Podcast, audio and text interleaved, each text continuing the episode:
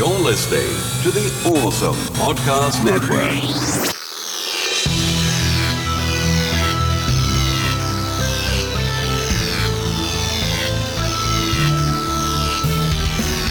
This is 80s Revisited.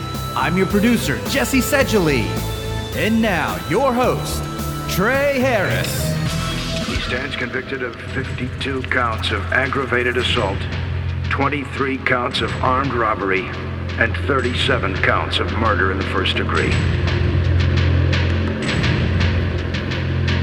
Prisoner, have any final words? I do, and it's welcome to 80s Revisited Halloween Horror Hootenanny of Terror finale for our Wes Craven celebration? Question mark.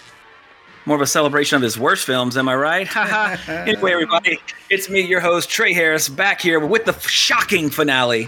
As always, the uh, uh, DC to my AC, Jesse Sedgley. Yes, I am. and we're going to talk about Wes Craven's final film of the 1980s, 1989's Shocker. Whew, there's a lot to talk about here when I get to the actual movie. So let's get all the the who, what, when, where out of the way. Shocker came out, everybody, October 27th, 1989. So big points for coming out in October, right before Halloween.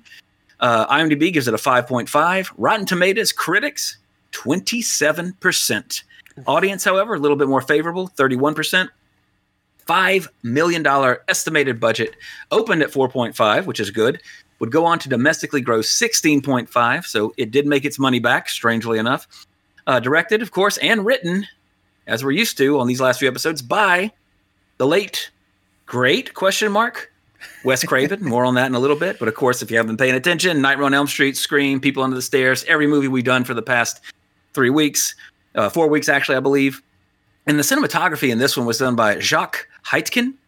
Uh, he also did the, I think it's a Roger Corman film, Galaxy of Terror, but also Nightmare on Elm Street 1 and 2. So he actually has, does some really good uh, cinematography, I'd say.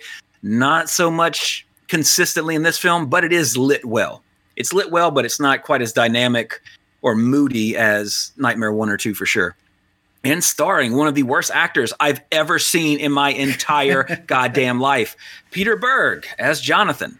He was also in Fire in the Sky, Smoking Aces, and one of my favorite Tom Cruise movies, Collateral.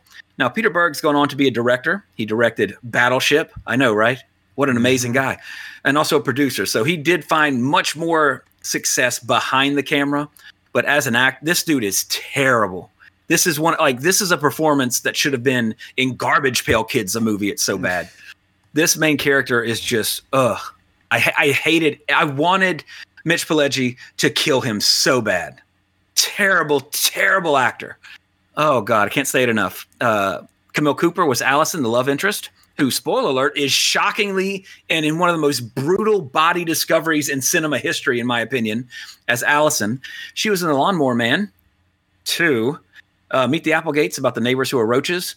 And I had to bring this up because I think this is awesome because she was in the Sega CD game Double Switch, which also starred everybody's favorite extreme Christian, Kirk Cameron. I think it came out on the Switch too because a lot of the old uh, Sega CD full uh, FMV games uh, have come to the Switch. Uh, I do not recommend getting it. Get Night Trap instead. Uh, Michael Murphy is Lieutenant Parker, uh, Jonathan's dad. Uh, also, he is the worst father in cinema history who does not beat or molest his child.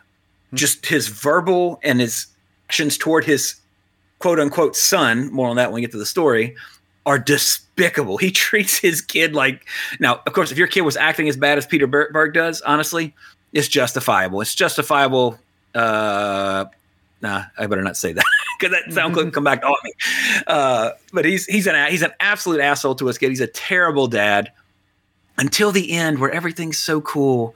Uh, but he was also in Nashville. He was uh, Angel's or Archangel, uh, Archangel's dad in X Men Three. Uh, he was in Magnolia, and also he was the mayor in Batman Returns, one of the best Christmas movies ever made. Richard Brooks. Now, I like Richard Brooks. He is awesome. Uh, he was Rhino in this one. He's the one that goes to help knock out the power at the end for uh, Jonathan. Uh, he was the villain in The Crow 2. That's not one of his high points, but he was good in it. He's got a good voice. He was also in The Hidden with uh, Kyle MacLachlan, one of uh, my favorite 80s science fiction movies. and he was Jubal Early in the last episode of Firefly. So uh, he's done some good work. I really like him as an actor. I wish he would get to do more. He's a good. He's got a good villainous presence about him, although he's a good guy in this one. Uh, and then Ted Raimi, they're going to move into the smaller roles as Pac-Man, of course, uh, brother of Sam Raimi in every Sam Raimi movie, Evil Dead 2, Army of Darkness. And when I think of Ted Raimi, I actually remember him from his one line in the John Claude Van Damme classic Hard Target, where uh, I think it's the old military vet that's uh, Jean Claude Van Damme's friend is getting killed, and he's like on Bourbon Street, like "Help me, help me!" And he's like, "Get off of me, man! I got no change." So every time I see Ted Raimi, I think of that horrible line delivery. Although I say it's horrible, it's memorable. Put it that way. That memorable line delivery from Hard Target. And we got some uh, pretty. Actually, before I get to the cameos, let me uh, get to uh, Mitch Pileggi, who I mentioned earlier, as uh, the villain Horace. Uh, I don't forgot his last or Pinker, Horace Pinker.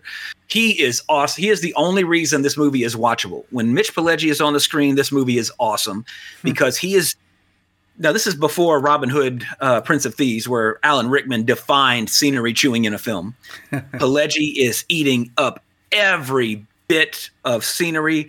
Every line has incredible, just over the top delivery. He is awesome in this movie. He is the one reason to watch this movie, hundred percent. But if you recognize him, of course, he's Skinner from the X Files. He was also in Basic Instinct.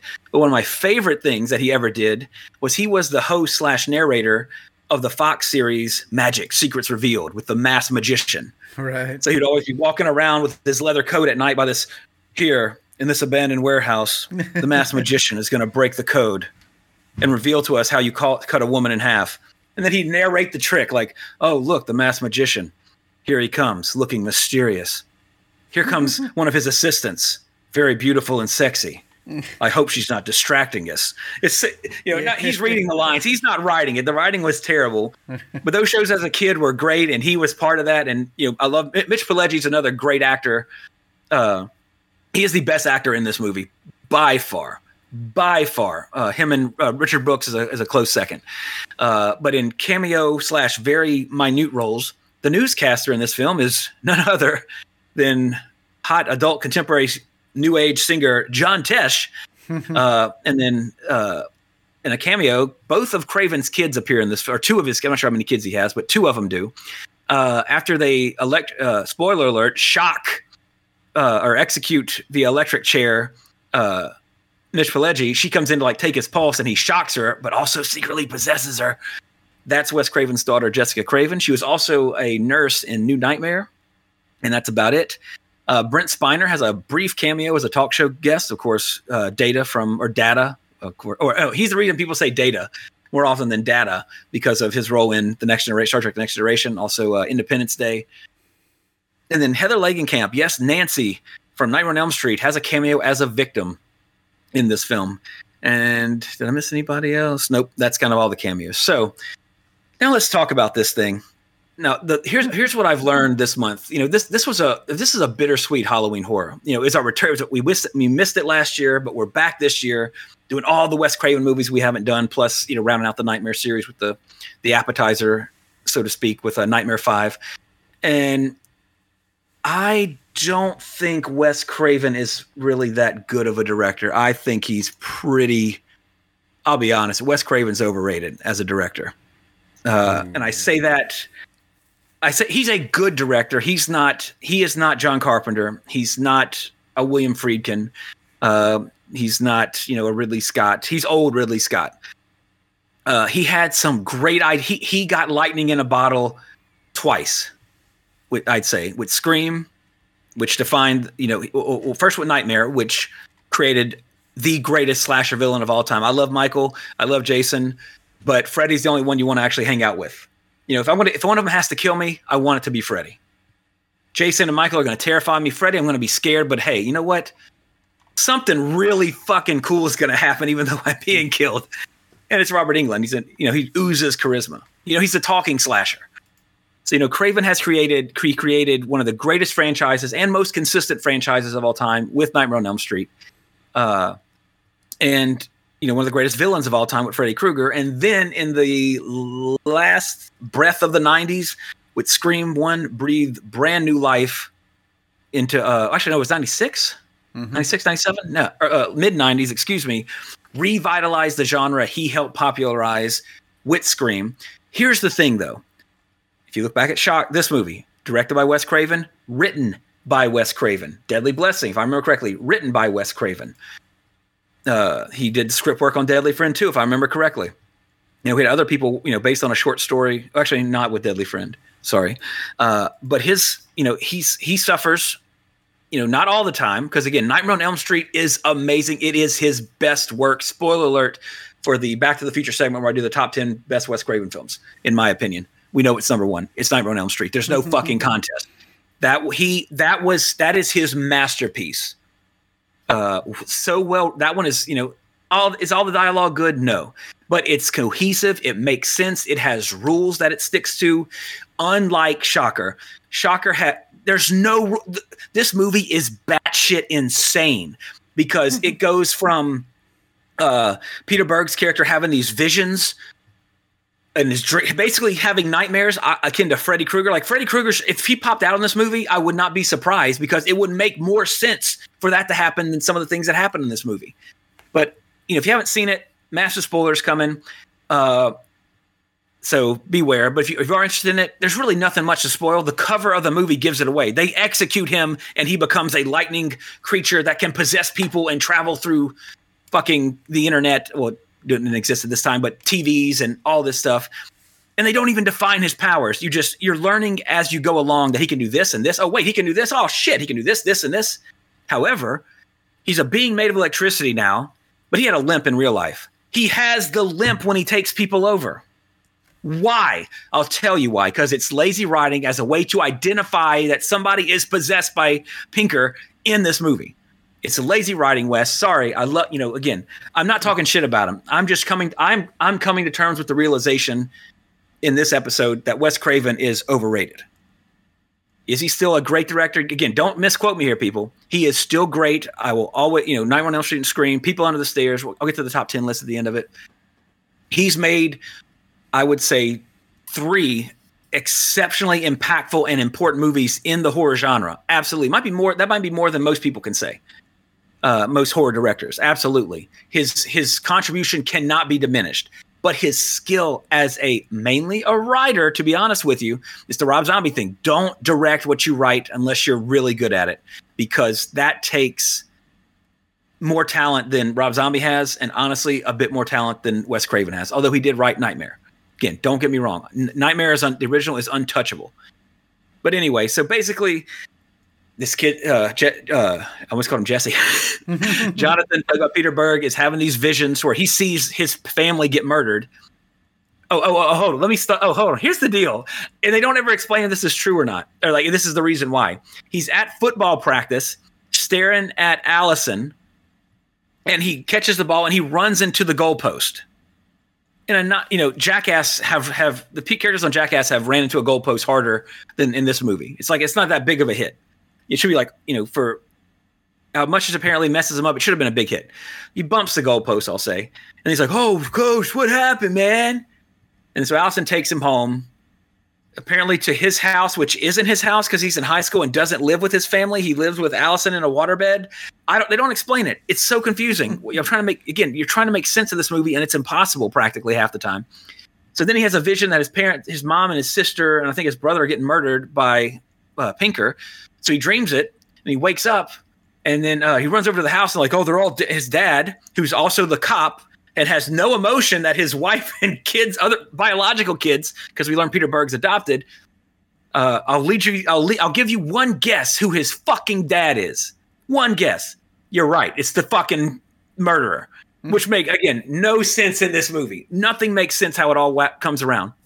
I was gonna say waps around, wet ass pussies around, uh, but uh, that's a Nicki Minaj joke, everybody. Uh, anyway, so uh, I am getting. If you haven't, told, if you can't tell, I am frustrated with how bad this movie. Actually. Oh, so, oh, that's right. Sorry. Damn. I, oh, wow. Please, everybody, listen. I, I'm sorry, everybody. the stallion. I knew it was somebody. it was two people. Yeah. I, I I don't listen to that. You know, I'm not saying it's bad. I just I was like, oh, there's a song called "Wet Ass Pussy." I listened to it. I think once, that was it. I, you know, I don't. That's not my jam. You know, So I uh, Cardi B. I apologize. I do like Cardi B. I've seen her in interviews. She's hilarious. I do like her. Although that's the only song I can name by her. Which is actually no. I can name uh, Anaconda, Nicki Minaj. So I can name one song by each of them. I'm sure Nicki song Minaj probably has a song called like "Ass" or something. Maybe I don't know. Probably. Uh, anyway, back to this. Tra- I- actually, I'd rather talk about them than talk about this movie. now that I've already talked about Mitch Pileggi. But anyway, so where was I? So his family die. He has the vision. He goes to the thing, they're- and they're like, "You can't see it, son. They're all dead." And then, uh, of course, a news camera like pops in. And it's like, "Oh, the cop's son catches him on camera saying that he saw it." And he's like, "Dad, I saw who did it." Well, you got to tell me, son. Okay, let me tell you, but you got to take me with you. Okay, let me throw all police. Oh, he actually says that's against procedure. And then the next sentence, let's do it. Okay. And then they go to arrest him. And Mitch Pileggi, who has again, his character has a limp. I mean, I, I mean, he drags a foot. I don't you call that a limp. He one of his foot feet he kind of drags along. So uh, a lame foot. I'm not sure what you call that. Uh, a lazy foot. I don't know. He's he's he has what Forest Whitaker has, but with his legs Right. Uh, not shaming Forest Whitaker either. That's just a joke, because everybody's so sensitive these days. Uh, but anyway, so and, and yet yet he walks with that limp. I'm going to call it a limp because I don't know what else to call it. And he can outrun people in this movie. It's so stupid. And then there's a point where he possesses a child, and the child is limping. She does a good job acting, by the way. Uh, she's running away limping, and Peter Berg, who's a football star on his football team, can barely catch her and he can then and then he can also barely outrun a possessed cop who's running with a limp. This movie is it's just there's no rules to the movie. That's the big problem with it. If they could, def- okay, he can move an electric. Wow, look at that stunt. You see that, Jesse? Uh, the, the little kid I just mentioned actually drives a bulldozer or an excavator, and, and, and there's so much that happens in this movie out of nowhere. Like, okay, this here again, we're watching it. He can, that's not the scene where he can't catch her. There's another scene where he can't catch her. Uh, after that, uh, but sorry, visual joke audio podcast. I'm sorry to all our listeners, but if you've seen the movie, you know what I'm talking about. But I don't know about you. Excavators like our diesel engine. It freaking sneaks up on him in this movie. It's not a Tesla. I've, I've almost gotten run over by Teslas picking up my child from daycare because those things are so goddamn quiet, which is really cool. I love it, but it's fucking dangerous if you don't know that Teslas are quiet. Uh, but I mean, there's so, oh, it's just, this movie. It's badly directed. It's badly written. It's horribly acted, except Richard Brooks and Mitch Pileggi. Those are the only reasons to watch this movie. It's so batshit insane. It'd be great for Mystery Science Theater. You know, if we ever got big enough and could get the rights to like do a live commentary, we would do this movie because it is so fucking crazy. it is so. It's just honestly like I I didn't I, I wish I would have had a drink while watching it. It would have made it much more palatable. I watch this completely sober and I live in Los Angeles in California, so I could. There's a many things that I could do to not be sober while watching this movie, and I should have done something because this is just. Oh my god, you know, and I try not to be too critical because again, we talk about '80s movies on this podcast. The decade of schlock and some of the you know some of the great highest highs of filmmaking, some of the lowest lows. Absolutely, I'm not saying it was the best decade ever, even though it kind of was, especially for horror and sci-fi. Uh, I'd say.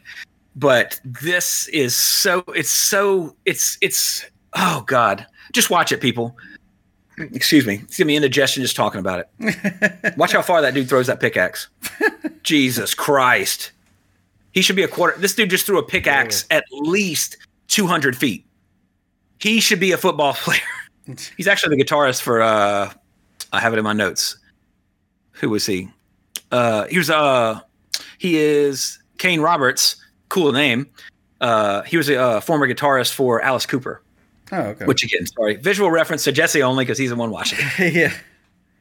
So sorry about that, listeners. Where was I on the plot? So basically, oh god, so he's taking over people, and you know it's it's bla- it, you know because of the limp, it is so stupidly obvious, and nobody else sees. Hey, nobody says, "Hey, John, why are you limping all of a sudden?"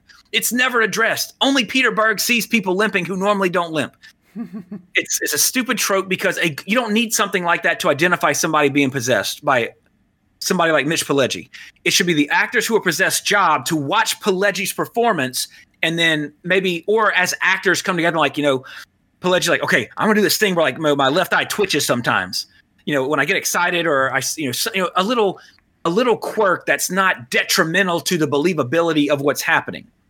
You know, a little eye twitch or maybe you know just a you know just a, a, a look that he does that they that an act another actor can mimic like okay i'm really going to furrow my brow and smile mm-hmm. with half of my mouth something like that instead of oh uh, it's a fucking limp and you can outrun people you can climb up buildings you're jumping across buildings it's so fucking stupid that this this high school football star is not as agile as a limping middle-aged electrician murderer it's stupid uh, and again, now be honest, I'm I'm coming down hard on this movie, but again, it's it's worth watching. I'm you know we'll get that in the review in the in the uh, in the the score, I guess. But I want to make sure people understand. I do there is some enjoyment in this movie because it, it's so off the wall and crazy, and the movie builds and builds. It, it, it's one it's one oh oh my god thank you for showing this because i totally forgot about this there's a part where Pileggi's character possesses the recliner and it grows eyeballs like Chairry from Pee Wee's Playhouse. In fact, we're sitting there watching it. Autumn's laying in my lap because that's how I get her to watch movies by playing with her hair while she's laying in my lap. and she's like, "Is that Chairry?" I'm like, "What the fuck is happening?" And the, his bottom half is still a cheese. His top, he's, he's a Cheritar, his a recliner tar. His feet are is the bottom of the recliner, and his top half is a chair. It is fucking insane. And again, up until this point, he's possessing people and like that's it. But no, now he's turning into electronic things, like turning into them. It's just it's there's no rules. They're making up the rules as they go along.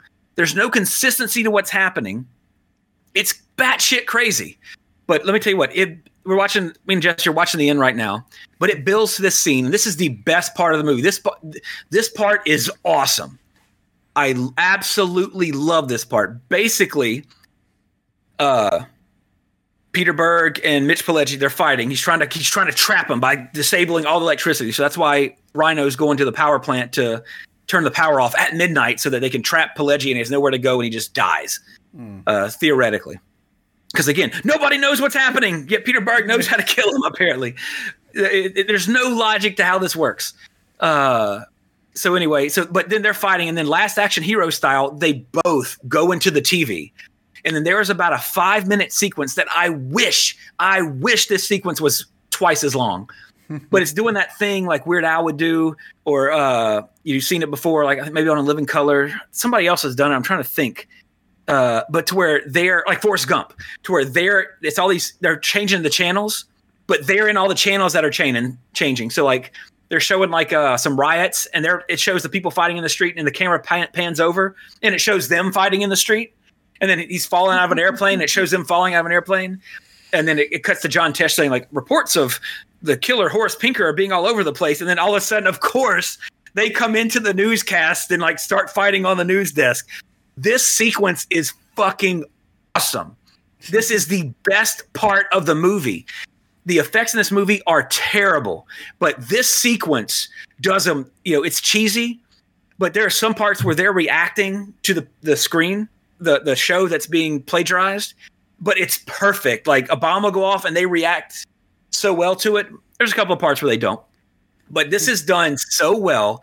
This sequence that it, it you had the this movie is an hour and like 45 minutes long or an hour and 49 it is too long it's a, a, a good horror movie that's not ari aster or uh, what's his name from the lighthouse uh, i can't think of his fucking name robert eggers you know, those can be two hours, two and a half hours because they know how to draw it out. They know how to maintain tension that long. A good horror movie, a John Carpenter horror movie, style horror movie, an 80s horror movie, 90 fucking minutes, 95, 100 at the most, in and fucking out.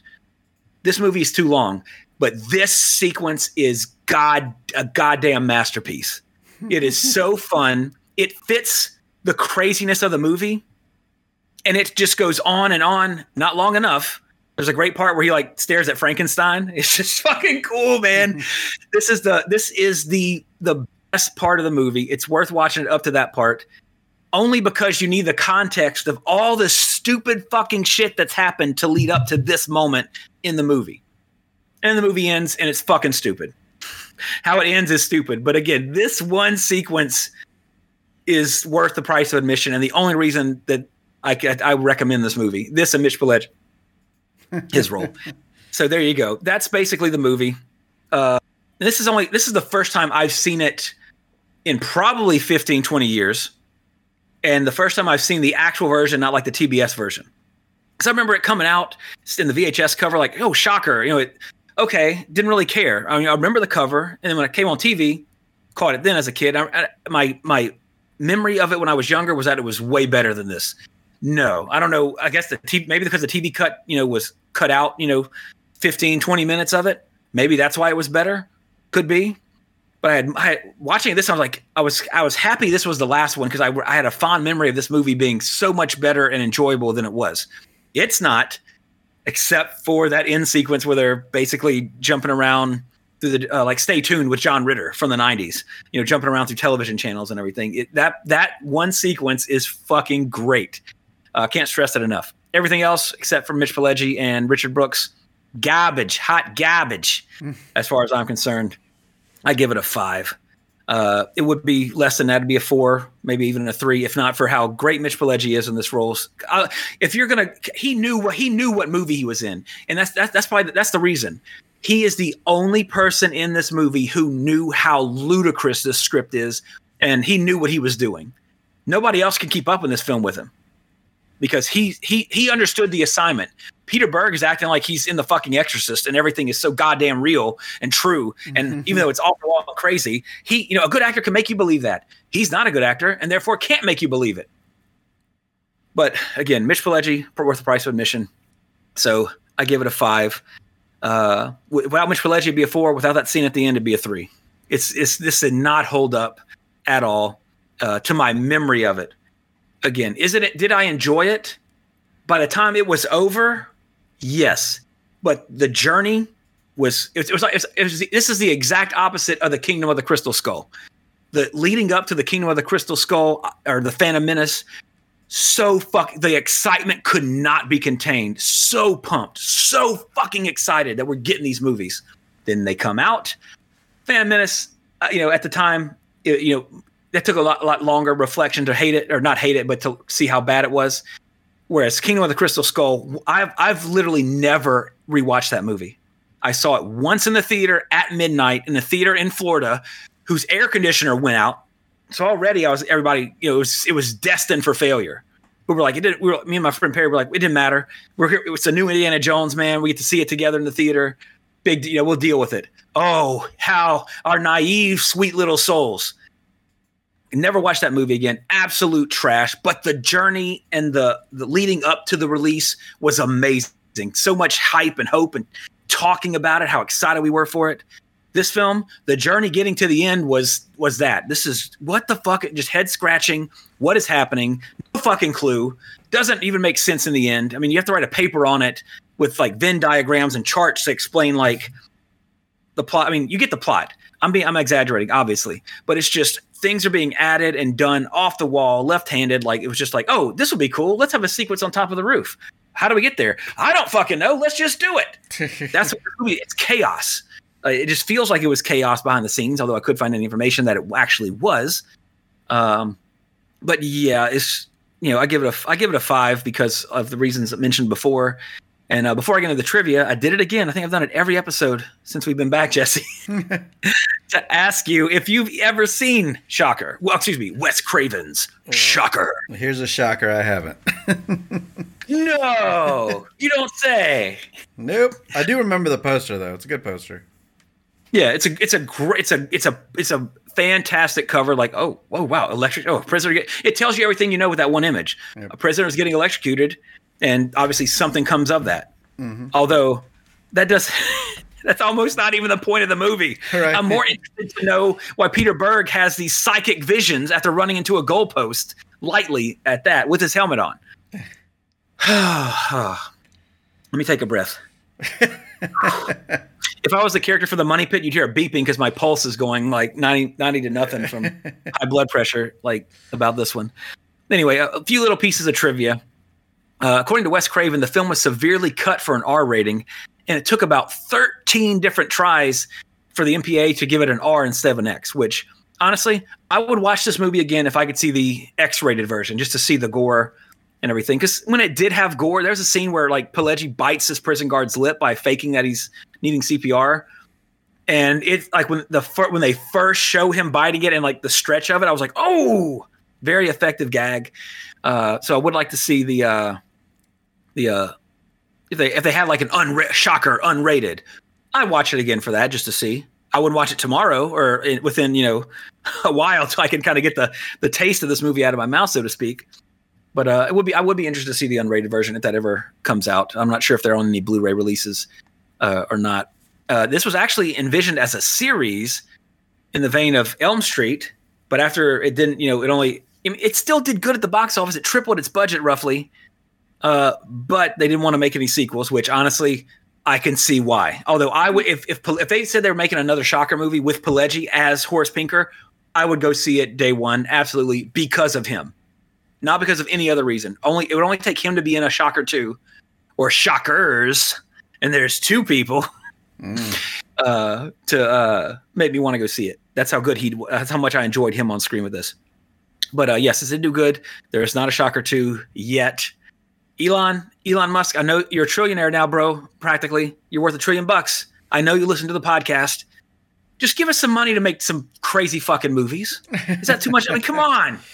You got you're, you're doing all the space thing. I don't think Mars will miss, you know, 10 million bucks to make five $2 million amazing movies for 80s fans. Come on. Come on, Elon. Elon. Help us out.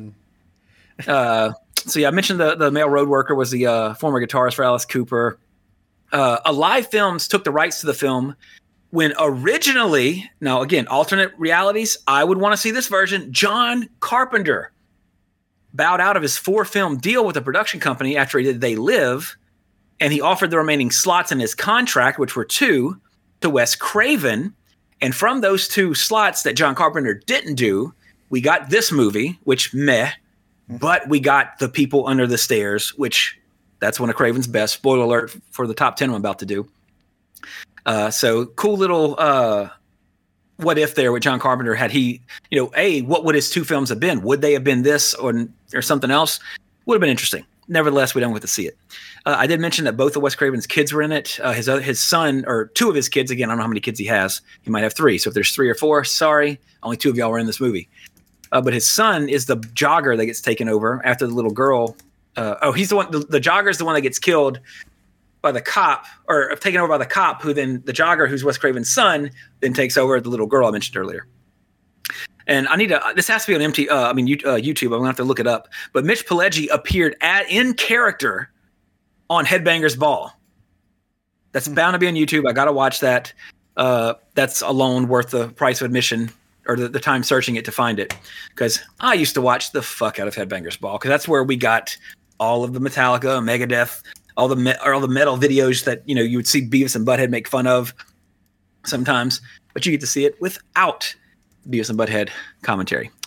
Now, one of the biggest things about this movie is the soundtrack. This soundtrack is late 80s amazing. Mm, excuse me. And I say that because mainly it's got I think it's got a couple of Alice Cooper tracks. It has a cover of Alice Cooper. I think it has a cover of Poison on it. Uh, I don't have the track list. Uh, but the, the the soundtrack is great, but it is headlined by the theme song of this movie called Shocker by a band, one of the greatest names in 80s band history, the Dudes of Wrath. now, if I just heard that band name, I'd be like, what the fuck is this? However, the Dudes of Wrath are not just any wrathful dudes. They are, in fact, a supergroup. They are they are the Megazord of supergroups because if you heard the if you listen to the opening song, you probably could tell who the vo- one of the vocalists is. It's Paul Stanley from Kiss. Also, Desmond Child does vocals. You're like, oh, that name sounds familiar. Well, he is a huge, huge songwriter, and it is on YouTube. Jesse's found it. I'm gonna go watch that right after we're done with the podcast. and he's in makeup and everything. It's great. Can't wait to watch that. Yeah, uh, but Desmond 16 Child, minutes in. 16 Gotcha. minutes into Awesome. the Halloween special. Headbangers Ball. Hell yeah. Uh, but Desmond Child, he he wrote "Living on a Prayer," "Poison" by Alice Cooper, "Dude Looks Like a Lady," and "Angel" by Aerosmith, and strangely enough, "Living La Vida Loca." So he is a very diverse songwriter, and also that just goes to show you everybody the money in music is in the songwriting. You just write the song, you sell it off, and you get the royalties, and you ain't got to go out there and tour and do all the other shit. Oh, that's the fun part. To be honest, for me, that would be the fun part. But you know, uh, uh, in fact, Autumn was watching a documentary on Netflix about all the uh, songwriters that are making. They'll come out. of, I think Sweden, maybe. I think, or I wish I could remember the name of the documentary. It's on Netflix. She was watching it. I kind of caught the tail end of it. But it was just like how much money these people are making writing songs like Timberlake and Oh, all yeah, the yeah. pop bands. They're just writing pop songs, and they're like they are. And these dude, the thing is, these dudes look like metal dudes, just like Desmond Child. Yep. It's like they're taking me, like the you know rock, hard rock metal, like the the harder edge of, end of music songwriting, but this is my paraphrasing language, so don't take any offense if, if, if it's music you like, but dumbing it down to a pop level, or that's a, percolating it. Not percolating goes up, uh, not down. I'm trying to think of a polite word to say to, to sound more educated and more professional, which I try to be both. Uh, and according to the diploma on my wall from LSU, I should definitely at least be somewhat educated. Uh, let's see. Um, migrating, uh, mutating. I'll use, let's use, mutating it to a, a different genre of music to make these massive, massive hits. Uh, I'm sure if you just Google Netflix uh, songwriter or something, you'll it'll probably come up. But it was pretty interesting. These dudes seem cool, and there were some girls too. Don't get me wrong; it's not just dudes. Uh, it's all sorts of people doing this, but uh, just writing the songs for Backstreet Boys and all sorts of stuff. It was really interesting because you expect like, oh, it's probably some big fat white dude like, hey, this will make the money. I want it that way. Laughing all the way to the fucking bank. Nah, it's these, you know, metal looking dudes that are writing these songs. I thought it was great. Uh, very interesting, I should say. So anyway, back to the Dudes of Wrath. Uh, again, Desmond Child and Paul Stanley share vocal duties. Uh, on guitar, you got Vivian Campbell. Uh, he was also in Dio and Def Leppard. And one of the greatest names of all time, Guy Mann-Dude. He's a drummer turned guitarist. Uh, he's kind of like i think he's more like a, a Joe Satriani type, kind of like he was kind of just himself. You know, wasn't like necessarily in a band, but he did a lot of he did a lot of studio sessions with other people. Uh, he's the uh, he's one of the guitarists. Rudy Sarzo from Whitesnake on bass, and probably the greatest drummer of the '80s, if not one of the best of all time, Mister 18 inch penis himself, Tommy Lee on the drums. you know what? You know what? You know what? No, it just struck me like a drum. Uh, why doesn't Tommy Lee like use his dick as like a third, you know, drum hand, you know, for his bass drum or something? Just leave it down there and just, you know, triple beat, triple bass. Got the feet going and just brrr, bop, brrr, bop. I don't Maybe he know. I got- does. That joke bombed. Let's let's move on. Let's forget I said that. Or maybe So there you go. It's just a rumor.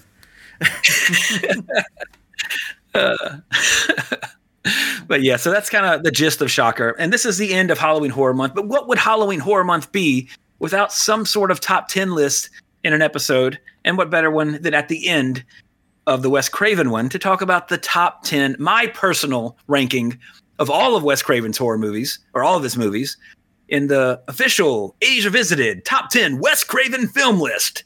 Uh, we'll just go through it real quick. There's no real need to talk too much about them Mm-hmm. as we've talked about some of these. And you'll notice, strangely enough, none of the movies we've talked about this month are on this list.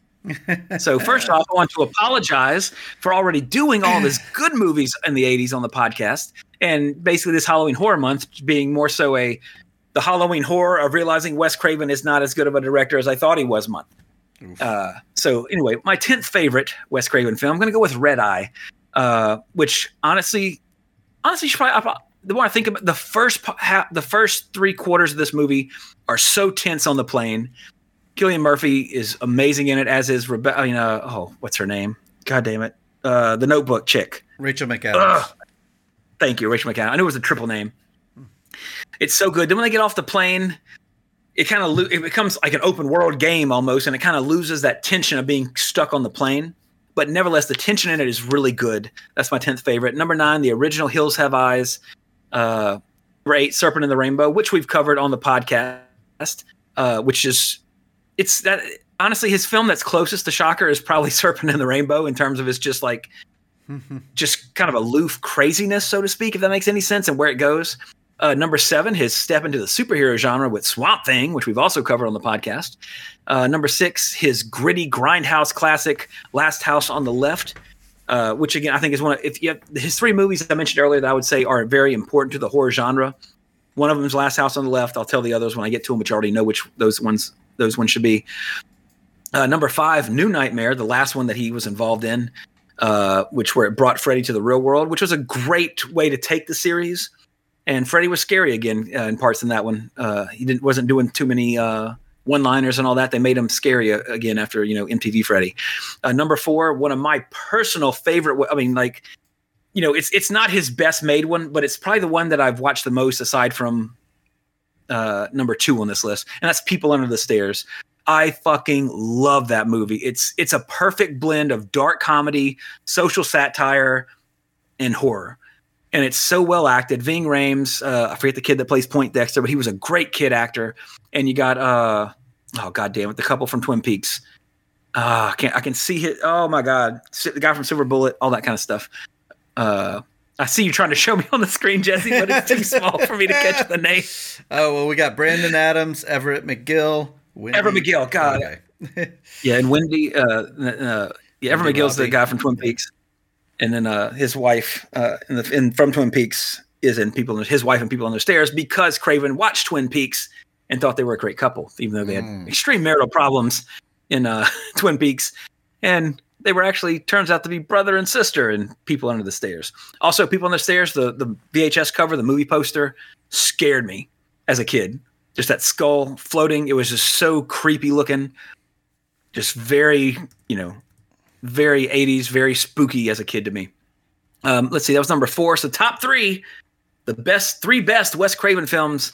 Number three, might be some controversy here, but Scream. It's not his best. It's not his best movie, in my opinion. Not at all. Uh, it's it's. Oh, let me phrase this. It in terms of writing, it is the best written movie that he directed.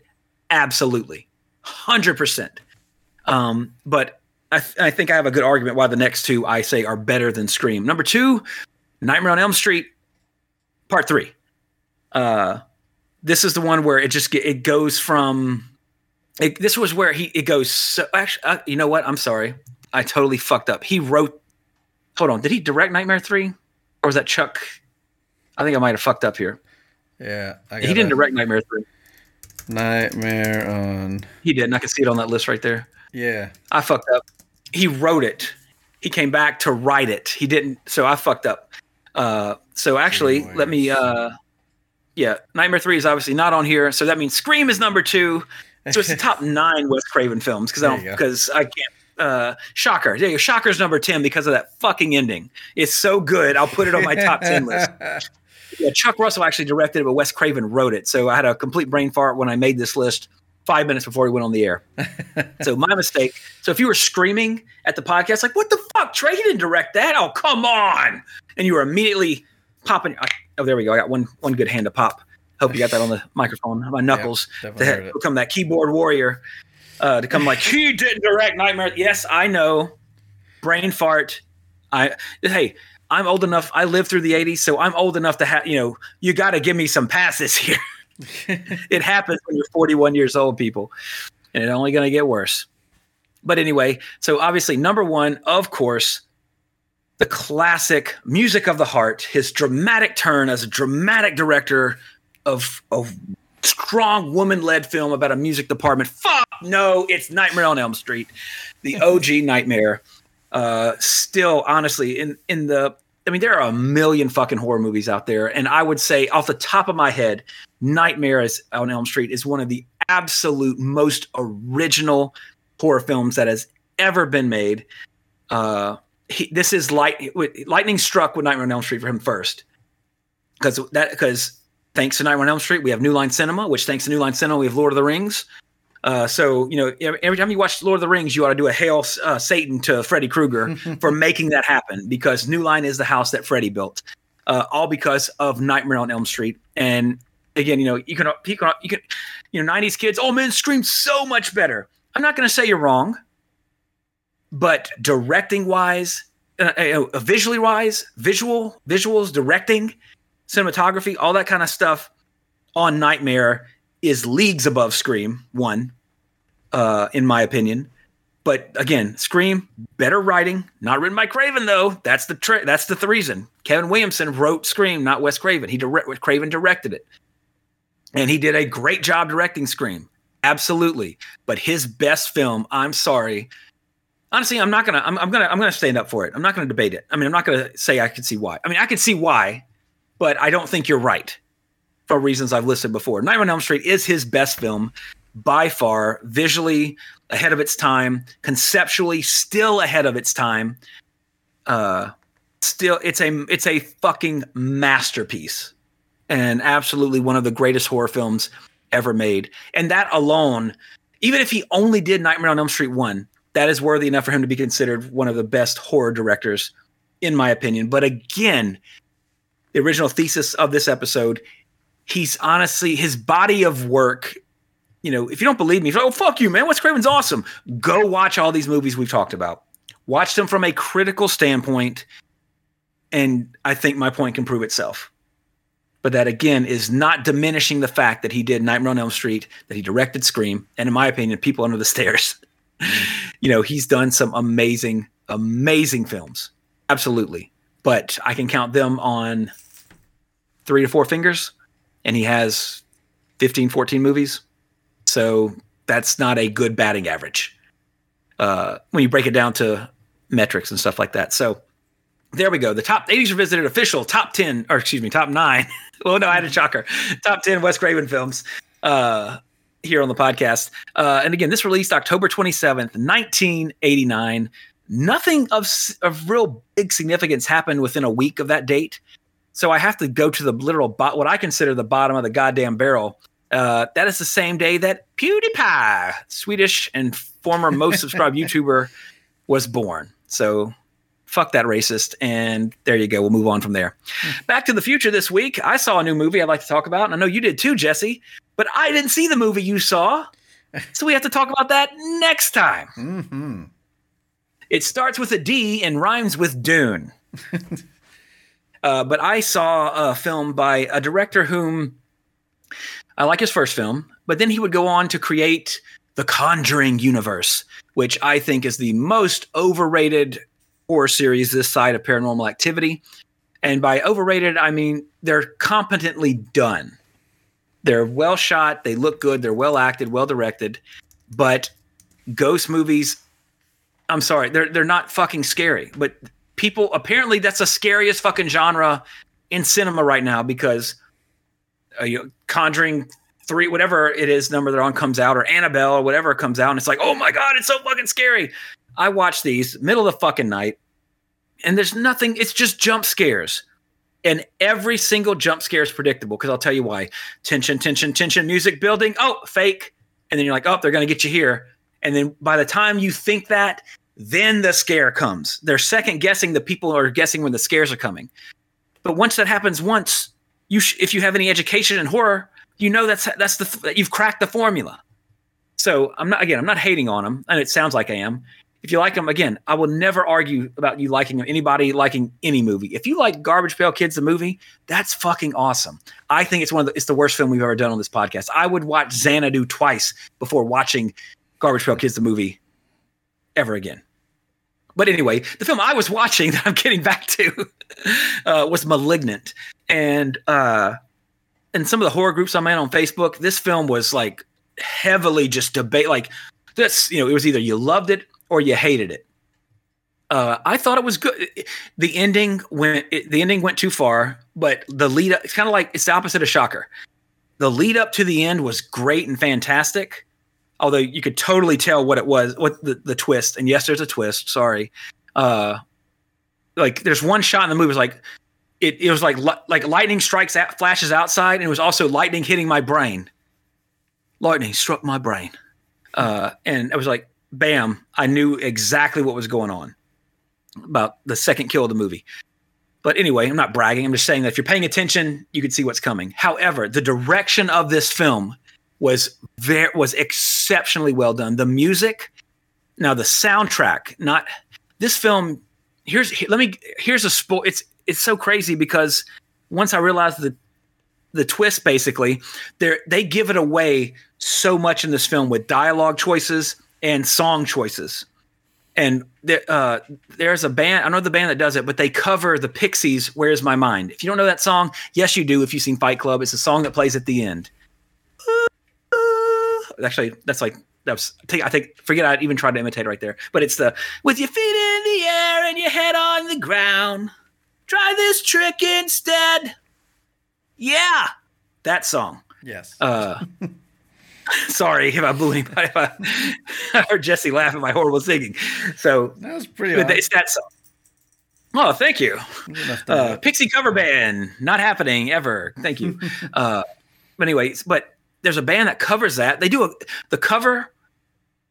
It's not bad, but it's not. You know, it's. I like it in a weird way. Like it doesn't fit, but it works. So, uh, but that is a musical cue it's actually part of the soundtrack. That op- the opening of that song has a really great guitar line that I love. I, it's one of the few riffs I know on guitar, and I don't play guitar, but it's I can't even imitate it. Yeah. Uh, go YouTube it. You, actually, you should have it on your playlist because it's the best. It's one of the best Pixie song songs out there.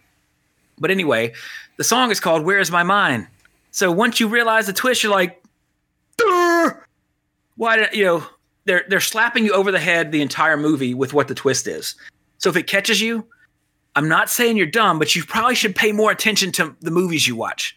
Again, I, that, that kind of sounds very uh, hipsterish, and yeah. uh, I did. That, that's not how I meant mean for that to sound. I'm just saying that upon realizing the twist, you see how much they're trying to show it to you that you might not have caught before.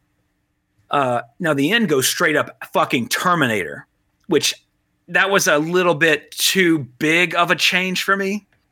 However, I do recommend it it felt very it was the way it's lit the cinematography is well done it's very italian horror like almost like a dario argento film like suspiria like a giallo how it's done it's very very it's very well done except once you figure it out that part is so heavy handed it's just like god like a, a little more subtle just a little more subtlety would have made it so much more impactful and better also, the main detective is a total like he the, the main detective in this film is to Tom Cruise what Ethan Hawke is. He is to. Keanu Reeves. If that makes any sense. He's like a we can't get Keanu, but this dude will work for like like a third a quarter of the price. Get him. Not a bad actor, but I swear the whole time I'm just like, whoa. Yeah, my brother Keanu is like really cool. You want to like talk about him? Just totally reminds me of Keanu Reeves the whole time. But that's not the movie's fault. Uh, nevertheless, I recommend it. It's it's it's a fun movie. It was entertaining. Uh, so check out *Malignant* if you want. And uh, game wise, I'm trying to finish Metroid Dread, but it has so much goddamn backtracking mm. and head scratching. Okay, where the fuck do I go? That it's getting annoying.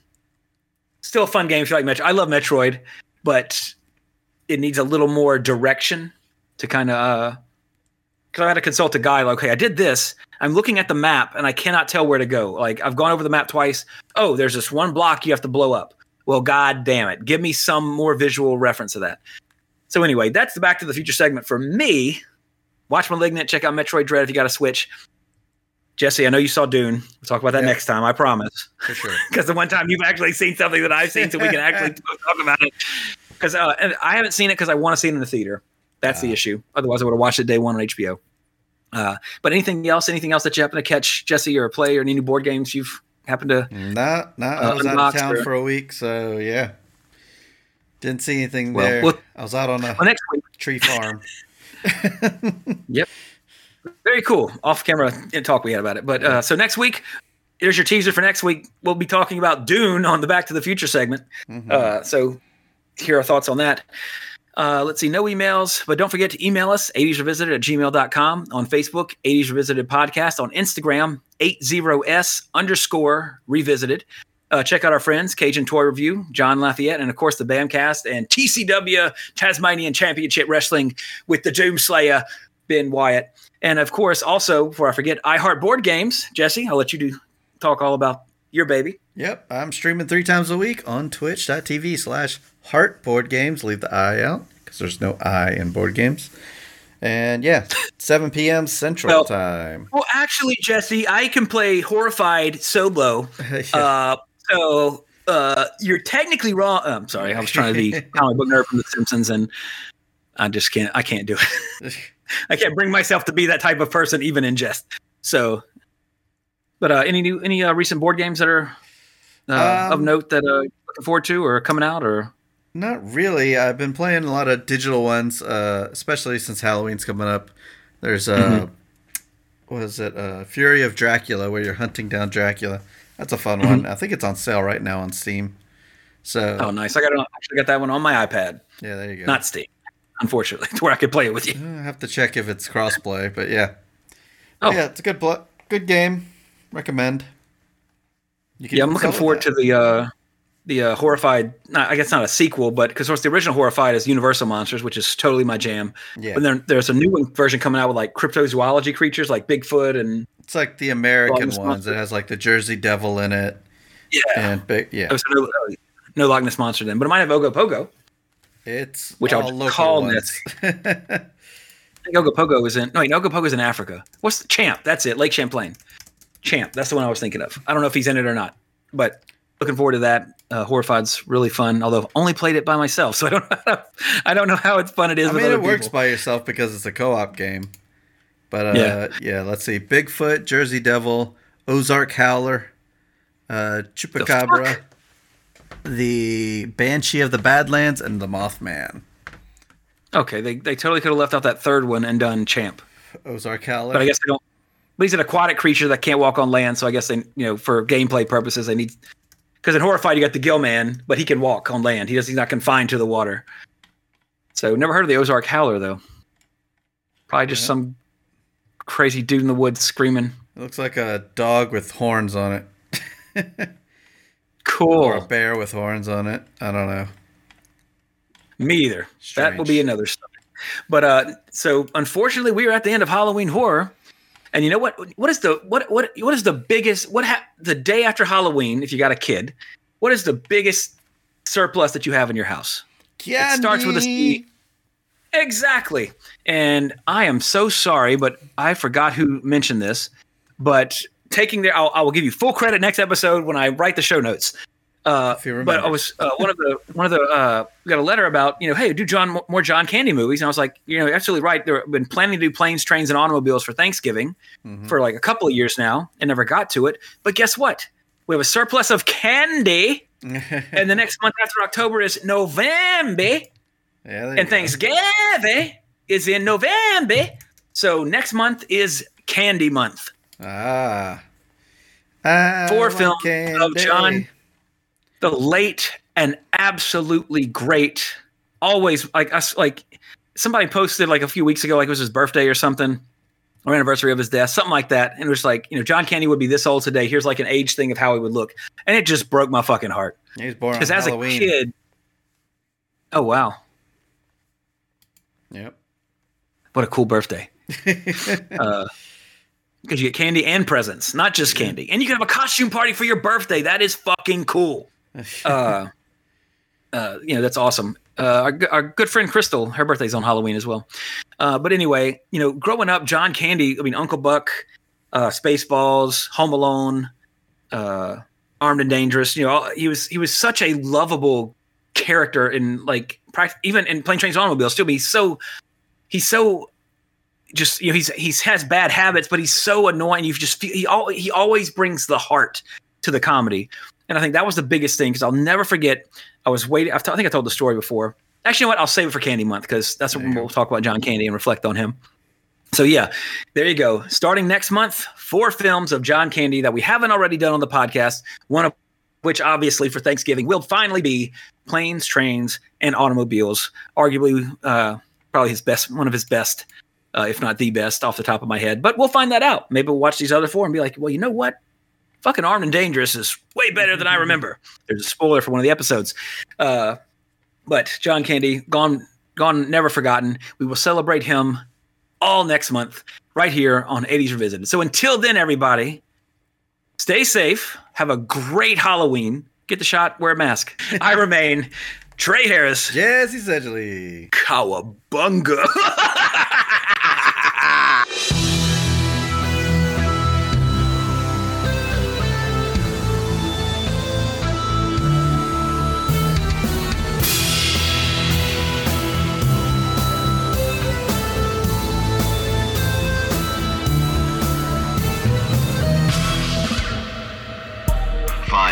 show and more on facebook.com slash awesomepods and follow us on Twitter at awesomepods.